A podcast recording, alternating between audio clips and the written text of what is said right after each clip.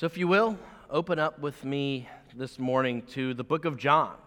We are going to be in John chapter 1. We're going to be in the first 18 verses.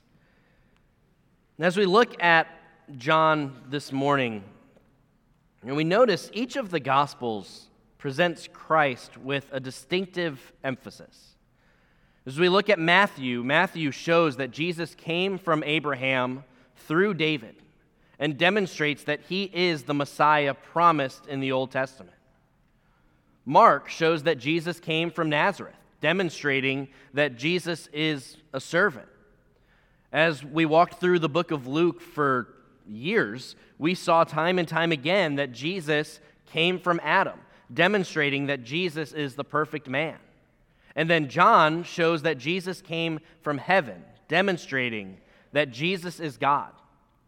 And it's so cool, and it's great that we have these four Gospels where they each emphasize different aspects, where they are sharing the true story of Jesus. But as authors do, each of them has this thing that they are emphasizing, and it allows the four Gospels to come together and give us this complete gospel story.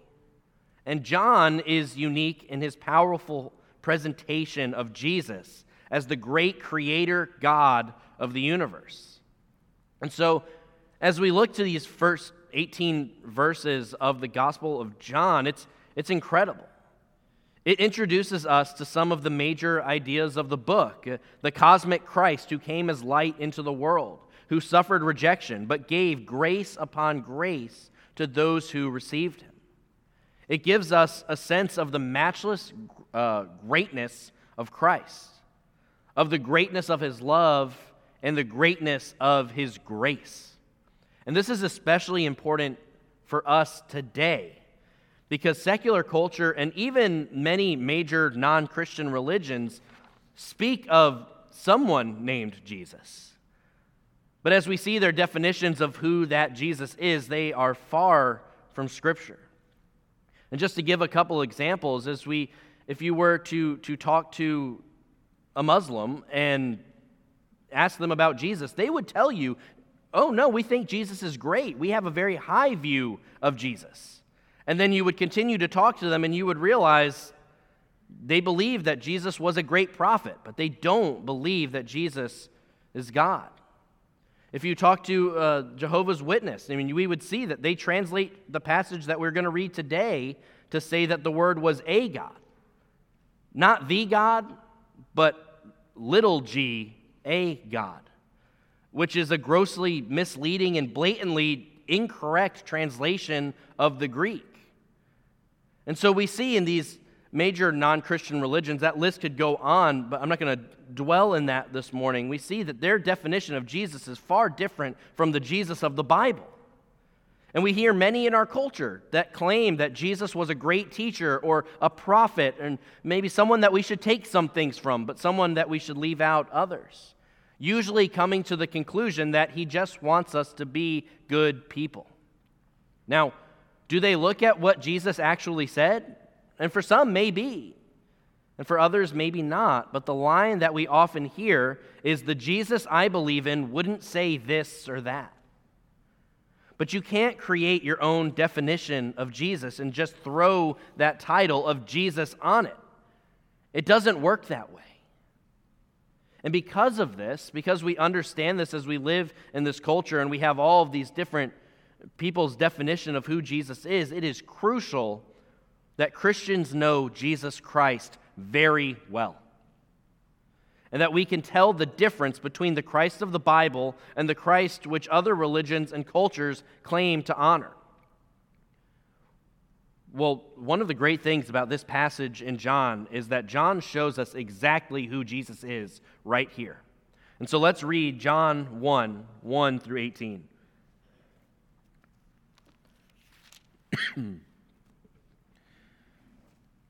In the beginning was the Word.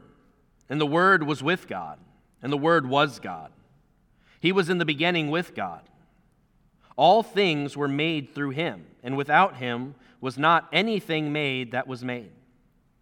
In him was life, and the life was the light of men.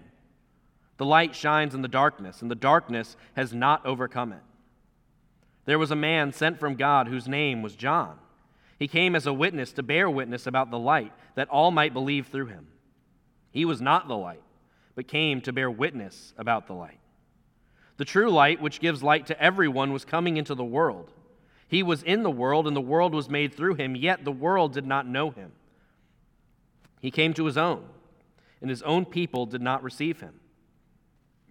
But to all who did receive him, who believed in his name, he gave the right to become children of God, who were born not of blood, nor of the will of the flesh, nor of the will of man, but of God. And the Word became flesh and dwelt among us, and we have seen his glory, glory as of the only Son, from the Father, full of grace and truth. John bore witness about him and cried out, "This was he of whom I said, 'He who comes after me ranks before me, because he was before me.'" For from his fullness we have all received grace upon grace. For the law was given through Moses. Grace and truth came through Jesus Christ. No one has ever seen God, the only God, who is at the Father's side. He has made him known. Dear God, as we open up your word, as we read these first 18 verses in the Gospel of John, God, I pray that you help us to see what you are saying through the Apostle John to the original audience of this passage. And God, help us to see what you are saying to us through this today. Help us to see who Jesus is. And so, God, as I preach this passage, I pray that you speak through me. God, that you empower me to preach. In Jesus' name, amen. So the first thing that we see here, we see in the first three verses, and this is the greatness of Christ. We see here that Christ is eternally pre-existent. It says, "In the beginning was the Word." There was never a time when Christ did not exist, because the word "was," that is in the Greek imperfect tense here, it means "was continuing." And so, in fact, the whole first verse bears this sense. In the beginning was continuing the Word, and the Word was continuing with God, and the Word was continually with God. So we see that Christ is eternally pre-existent. We also see that Christ is eternally in relationship with the Father. We see next the apostle adds, "The Word was with God." Literally, the Word was continually toward God. The Father and the Son were continually face to face. And that preposition "with" bears the idea of nearness, along with a sense of movement toward God. That is to say that there has always existed the deepest quality and intimacy within the Holy Trinity. We see in these first three verses that Jesus is eternally God. You know, as the final phrase of verse 1 adds, "And the Word was God." The exact meaning is that the Word was God in essence and in character. He was God in every way, though he was a separate person from God the Father. The phrase perfectly preserves Jesus' separate identity while also stating that he is God. Not a God, but God. This was his continuing identity from all eternity. He was God constantly. Jesus was always existing from all eternity as God, in perfect fellowship with God the Father and the Holy Spirit. And finally, we see that Jesus is eternally creator. All things were made through him, and without him was not anything made that was made. The fact of Christ's creatorship is the consistent witness of the New Testament. Nothing has come into the world. Nothing has snuck its way into the world apart from the sovereign purpose of God who created everything. And so John asserts without equivocation or qualification, all was made through Jesus. And without Jesus, nothing was made. And so we see the greatness of Christ right off the bat in these first three verses. And we continue in as we get into the body of this passage. In verses 4 through 13, we see the greatness of Christ's love.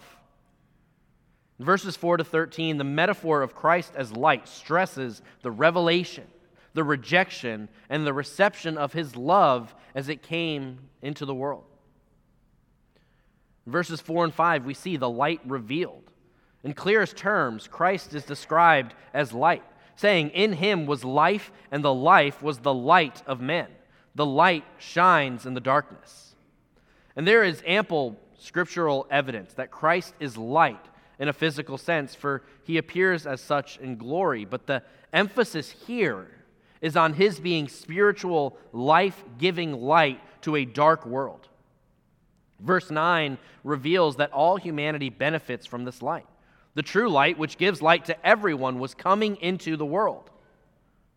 John did not mean that the Word gives this light to everyone in the ultimate saving sense. What he meant was that the reason why anyone is born into a world with any love or care or goodness at all is because of the true light which gives light to the world. And the thought of our Lord being spiritual light gives us a heartening insight into his loving attempt to reach the world. Where light goes, if light goes into an area, well, the darkness in that area is dispelled, revealing the true nature of life. The light shines in the darkness. Literally, this means it shines continually in the darkness, meaning that Christ is continually bombarding every corner of our hearts of darkness through the work of his Holy Spirit in nature and in conscience and in the Scriptures. But how was that light received? And sadly, we know that the majority of mankind has rejected the light. Verse 5 concludes, "And the darkness has not overcome it." As I grew up in a Christian home in America back in the 90s, as I was a kid, I used to just think that, well, most people in the world are probably Christians. As I had looked at it through my point of view, I was raised in the church. Most of the people that I knew were Christians. Now, I have a lot of family that's not, but still, in my mind, it was like, yeah, most people are Christians. And then as I got older and older, not really older and older, just a little bit older, I very quickly realized that's not the case. Yeah, I'm not even 30 yet, I know. But I realized even in childhood, as I got a little bit older, that's not the reality. And I looked out into the world, we see, it's very evident that most reject him. I mean, I grew up in the North, and most of the people that I knew, most of my friends, like even that didn't go to my church from school, they were raised Catholic. But not Catholic even in the sense of like they were going to church. They didn't eat meat on Fridays during Lent, and that was it. And so I came to realize even people that say, I believe in Jesus, a lot of times that definition of Jesus is different. And so I realized, okay, well, most people do reject him. The light is met with tremendous resistance.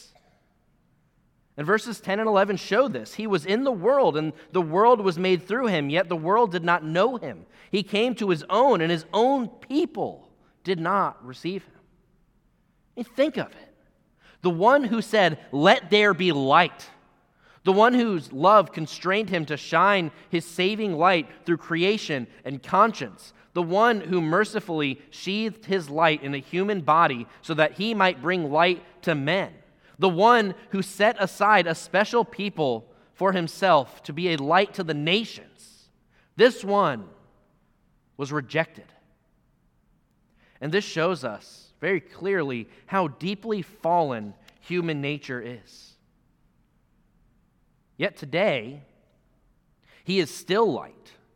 And in his amazing love, he continues to seek to pry his way into hostile hearts. And though we sit here and we see, yes, most reject him, some respond. We see in verses 12 and 13, the light received, but to all who did receive him, who believed in his name, he gave the right to become children of God, who were born not of blood, nor of the will of the flesh, nor of the will of man, but of God. Charles Spurgeon said, "Faith is described as receiving Jesus. It is the empty cup placed under the flowing stream, the penniless hand held out for heavenly alms." Those who receive the light become children of God. This is an incredible truth.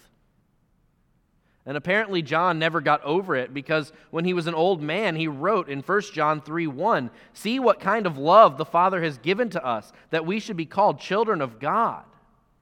And so we are."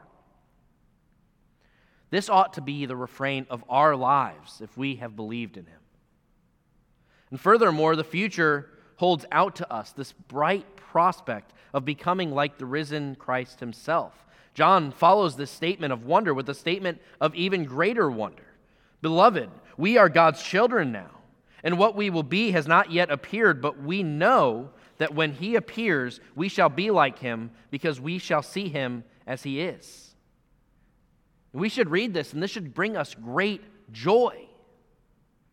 In the language of John 1, the cosmic Christ, the eternal creator who became one of us, took our sins upon himself and paid for them.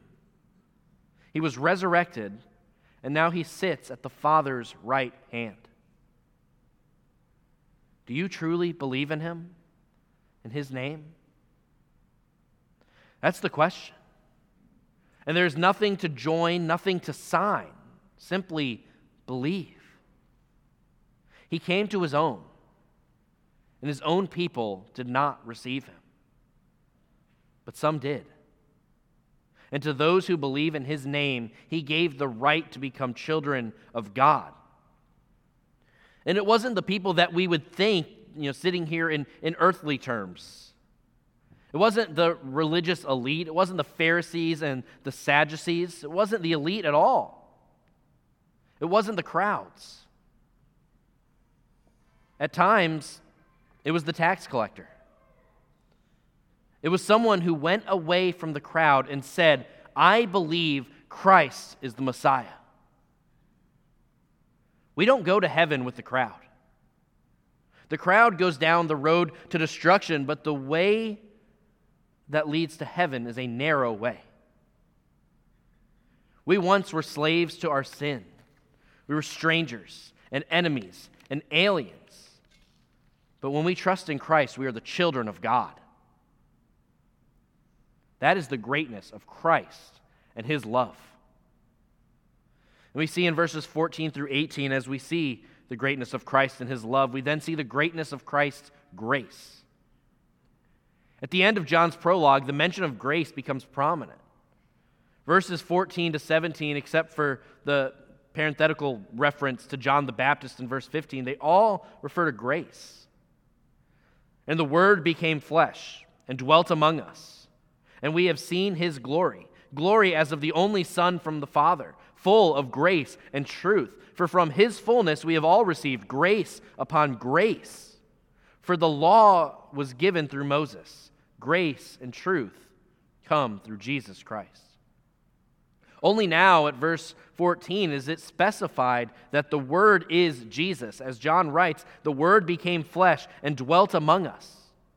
And in verse 1, John had articulated the divinity and the eternality of the Word, as well as his distinguishability from the Father. Well, now he communicates how profound the incarnation is. The Word became flesh. God became man. And when Jesus did this, when the Word became flesh, Jesus did not cease to be the Word when he became flesh. John explains that when Jesus became flesh and dwelt in the midst of humanity, men and women saw his glory. And they saw it here characterized as full of grace and truth. And the idea behind that phrase, "dwelt among us," put more literally, it meant as dwelt as in a tent among us. From the sense and the context, John connected the coming of Jesus to humanity with God's coming to and living with Israel in the tent of the tabernacle. It could be stated, and tabernacled among us. And this is really relevant because the tabernacle is many things that Jesus is among his people. The tabernacle was the center of Israel's camp. It was the place where the law of Moses was preserved. It was the dwelling place of God, the place of revelation, the place where sacrifices were made, the center of Israel's worship. And if God has come to dwell among men by the Word made flesh, will we do well to pitch our tents around Him? John described this experience in this way, for from His fullness we have all received grace upon grace. And so we ask, well, what exactly does John mean by that here? Well, as the grace that you receive is appropriated and allowed to work in your life, more and more grace will come. And so it's not like if I had like a 2-liter of Coca-Cola and I poured you a cup and gave you some, and now you have some Coca-Cola, I have some still, but I don't have as much, I have less. It's not like that at all. Christ is the chief source of all grace. And so even if the entire world were to draw from that fountain, it would not lose a drop. It constantly overflows with sheer grace. And so for those without grace, grace is readily available. There is more than enough grace to cover your sins and to give you an overflowing, victorious life. And for those who know Christ, our text makes it clear that that from His fullness we have all received grace upon grace. We have it now, and grace is heaped upon grace as we walk with Him. John concludes his prologue in verse 18 with this sentence, "No one has ever seen God, the only God, who is at the Father's side. He has made Him known." Jesus is the explanation of God the Father. The greatness of Christ explains the greatness of the Father. The greatness of Christ's love explains the greatness of the Father's love, and the greatness of Christ's grace explains the greatness of the Father's grace. So how do we respond? We see in this passage the greatness of Christ. We see His matchless love, and we see the light revealed to us. We see His incredible grace, and we also see how so many in our world reject it. And so we sit here this morning and we ask, well, right now, what do I do? What do I do with this information? And for this, we look back to verses 6, 7, 8, and 15. These verses are surprising because they seem to break into the flow of the text. At first glance, it's odd. If you left them out, the text would flow very nicely from verse 5 to verse 9. Verse 5 says, "The light shines in the darkness, and the darkness has not overcome it." And then verse 9 picks that up.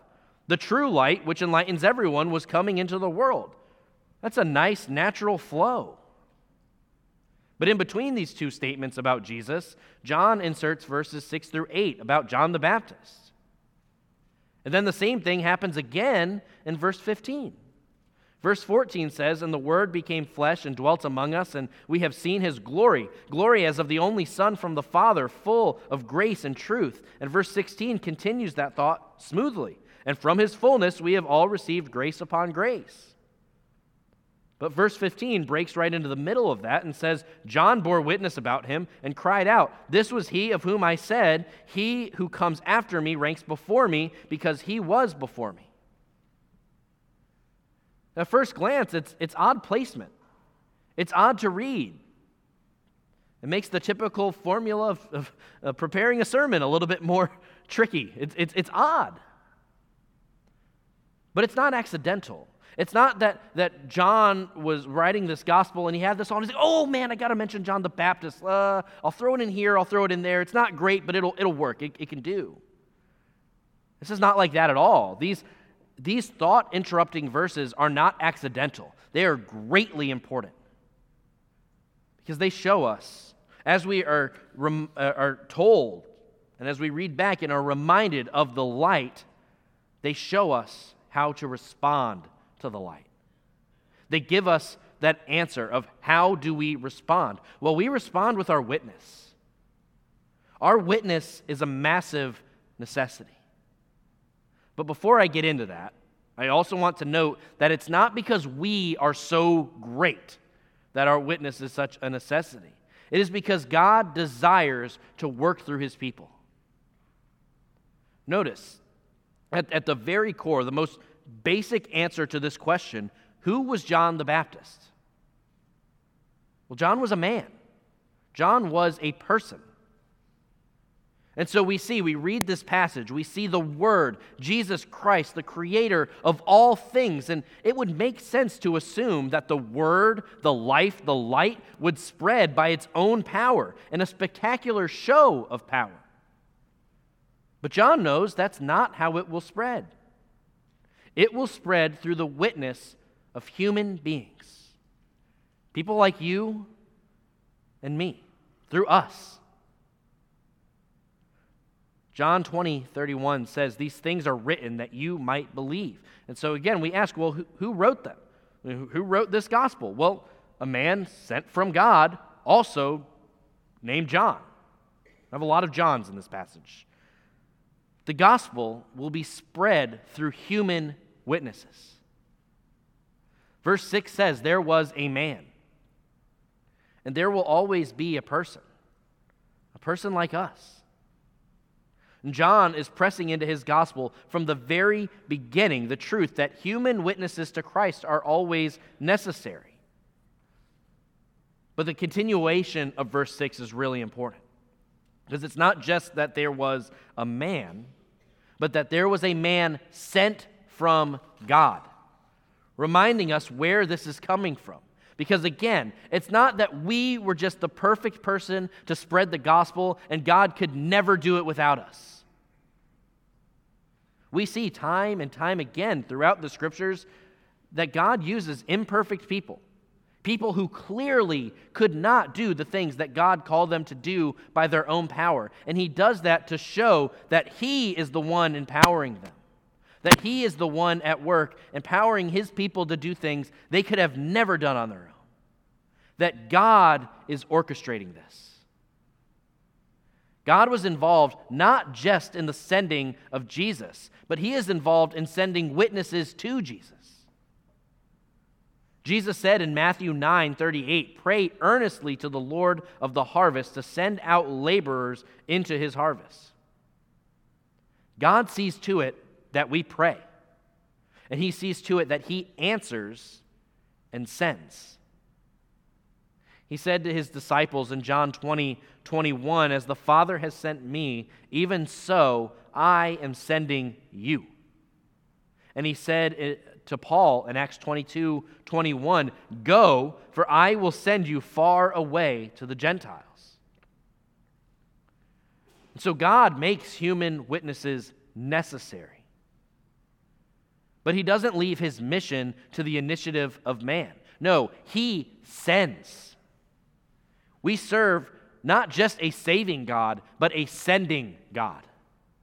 He provides the foundation of our salvation in Jesus, and He provides the means of our salvation in those whom He sends. And so we read this passage and we are told, John the Baptist was not the light. He was a man. And he was sent by God to bear witness about the light. And that same God calls us to bear witness to the light as well. And verse 7 gives us the why. He doesn't just say, do this and just because I said so. It gives us why. Why is this witness so important? That all might believe through Him. Romans 10:17 tells us faith comes by hearing and hearing by the word. Believing happens through a witness. As we share the gospel, as people hear the gospel, it's important that they hear it, that it is articulated to them. And so our witness to Christ is extremely important. It is extremely necessary, but still not because of anything in us, but because God chose to spread the light through His people. Verse 8 tells us He was not the light, but came to bear witness about the light, talking of John the Baptist.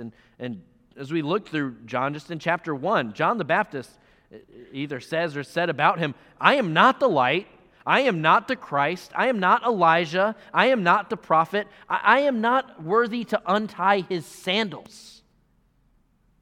And if you want a beautiful statement of this principle in our witness for Christ, listen to John 3:28-30. You yourselves bear me witness that I said, I am not the Christ, but I have been sent before him. The one who has the bride is the bridegroom. The friend of the bridegroom who stands and hears him rejoices greatly at the bridegroom's voice. Therefore, this joy of mine is now complete. He must increase, but I must decrease. If we are faithful witnesses, the attention is not on us. It is all on Christ. We must decrease. He must increase. We know that we are sinners, saved by the grace of God, and we rejoice in Christ. And we just did that this morning as we took the Lord's Supper. We rejoice that we are saved by the grace of God. But still, as we go through this passage, we still ask, why is it so necessary to interrupt the middle of this passage on who Jesus, the light, is to go and talk about John the Baptist? Because John is the necessary witness who is not the Christ. And in his mouth are not self-exalting words, but Christ-exalting words. And so John the Baptist no longer lives on this earth, but in John the Evangelist's gospel, he continues to testify. Are you accepting or rejecting his testimony? John bore witness to the light. Do you believe that the light has dawned in Jesus? For those of us who believe that Jesus is the light, well, we should note that John the Evangelist has joined with John the Baptist in bearing witness so that others will believe. And those of us who believe should then join these two Johns in the great work of bearing witness for belief. We should go out into our mission field, and as we say all the time here at Seaford, that we should go and be His workmanship. That we should testify that the light has dawned and call others to faith in Christ. That's the lesson for us. We must be His witnesses. And faith, we must remember, faith comes by hearing a witness. But as we go out and we do that, we also need to remember that we are sinners saved by grace. And we don't go out there and make much of ourselves because we are sinners saved by grace. But that we go out and we make much of Jesus. Remember that from the very beginning of John's gospel, there is a human witness to the light, our witness. And what an example John gives us in our witness. It was clear. He must increase, we must decrease. And so this opening of John, these first 18 verses, they show us the greatness of Christ, the greatness of His love, the greatness of His grace, and then it shows us how God spreads the news of the light of Jesus through His people, through us. And as we look at that, there are two ways for us to respond to this news today. In verses 10 and 11, we see He was in the world, and the world was made through Him, and the world did not know Him. He came to His own, and those who were His own did not receive Him. And so you might be sitting here this morning, and you might hear all of this and say, I don't know Him, and I don't receive Him. And if that's your response, I plead with you. Don't say that lightly. At the very least, Think through that. But the other response is found in verses 12 and 13. But as many as received him, to them he gave the right to become children of God, even to those who believe in his name, who were born not of blood, nor of the will of the flesh, nor of the will of man, but of God. This is the response that I pray for this morning. Receive this great Word made flesh. Receive him as Savior and King and God and Word and Creator and life and light and all that God is for you in him. And go and be a witness of the light of Jesus. At this time, the band is going to come up and I'm going to pray. But I do want to say, if this is you today, let today be the day of salvation. If you have questions about this, I would love to talk to you. And there's a couple ways you could do that. You can either text us or email us at connect@seafordbaptist.com, and we will be glad to get right in touch with you. But also, I'm right here. Pastor Ben is here, and I'll be right there to meet the pastor table after the service. We would love to talk to you. And so if you have questions about this, if you have trusted in Christ as your Savior, I would love to talk to you. Let's pray. Dear Heavenly Father, I pray now in Jesus' great name that you would incline our hearts to believe in Jesus, to believe that he is the Lord, that he is so great that the greatest man is not worthy to untie his sandals, that he is the Lamb of God who takes away the sin of the world, the sin of anyone in the world who believes, that he is the very Son of God, that he is the bridegroom and all who follow him are his beloved and cherished bride, that he baptizes with the Holy Spirit. He pours his Spirit out upon those who believe, swallows us up in the spirit of his love, and gives us life, abundant, overflowing, excessive life upon life. And so, God, we pray that you help us to truly believe that this morning. And as we believe that, God, I pray that you are at work through us. Help us to be your workmanship. Help us to be strong witnesses of Christ that exalt him and not ourselves, that in our witness we decrease and that we make much of Jesus. In Jesus' name, amen.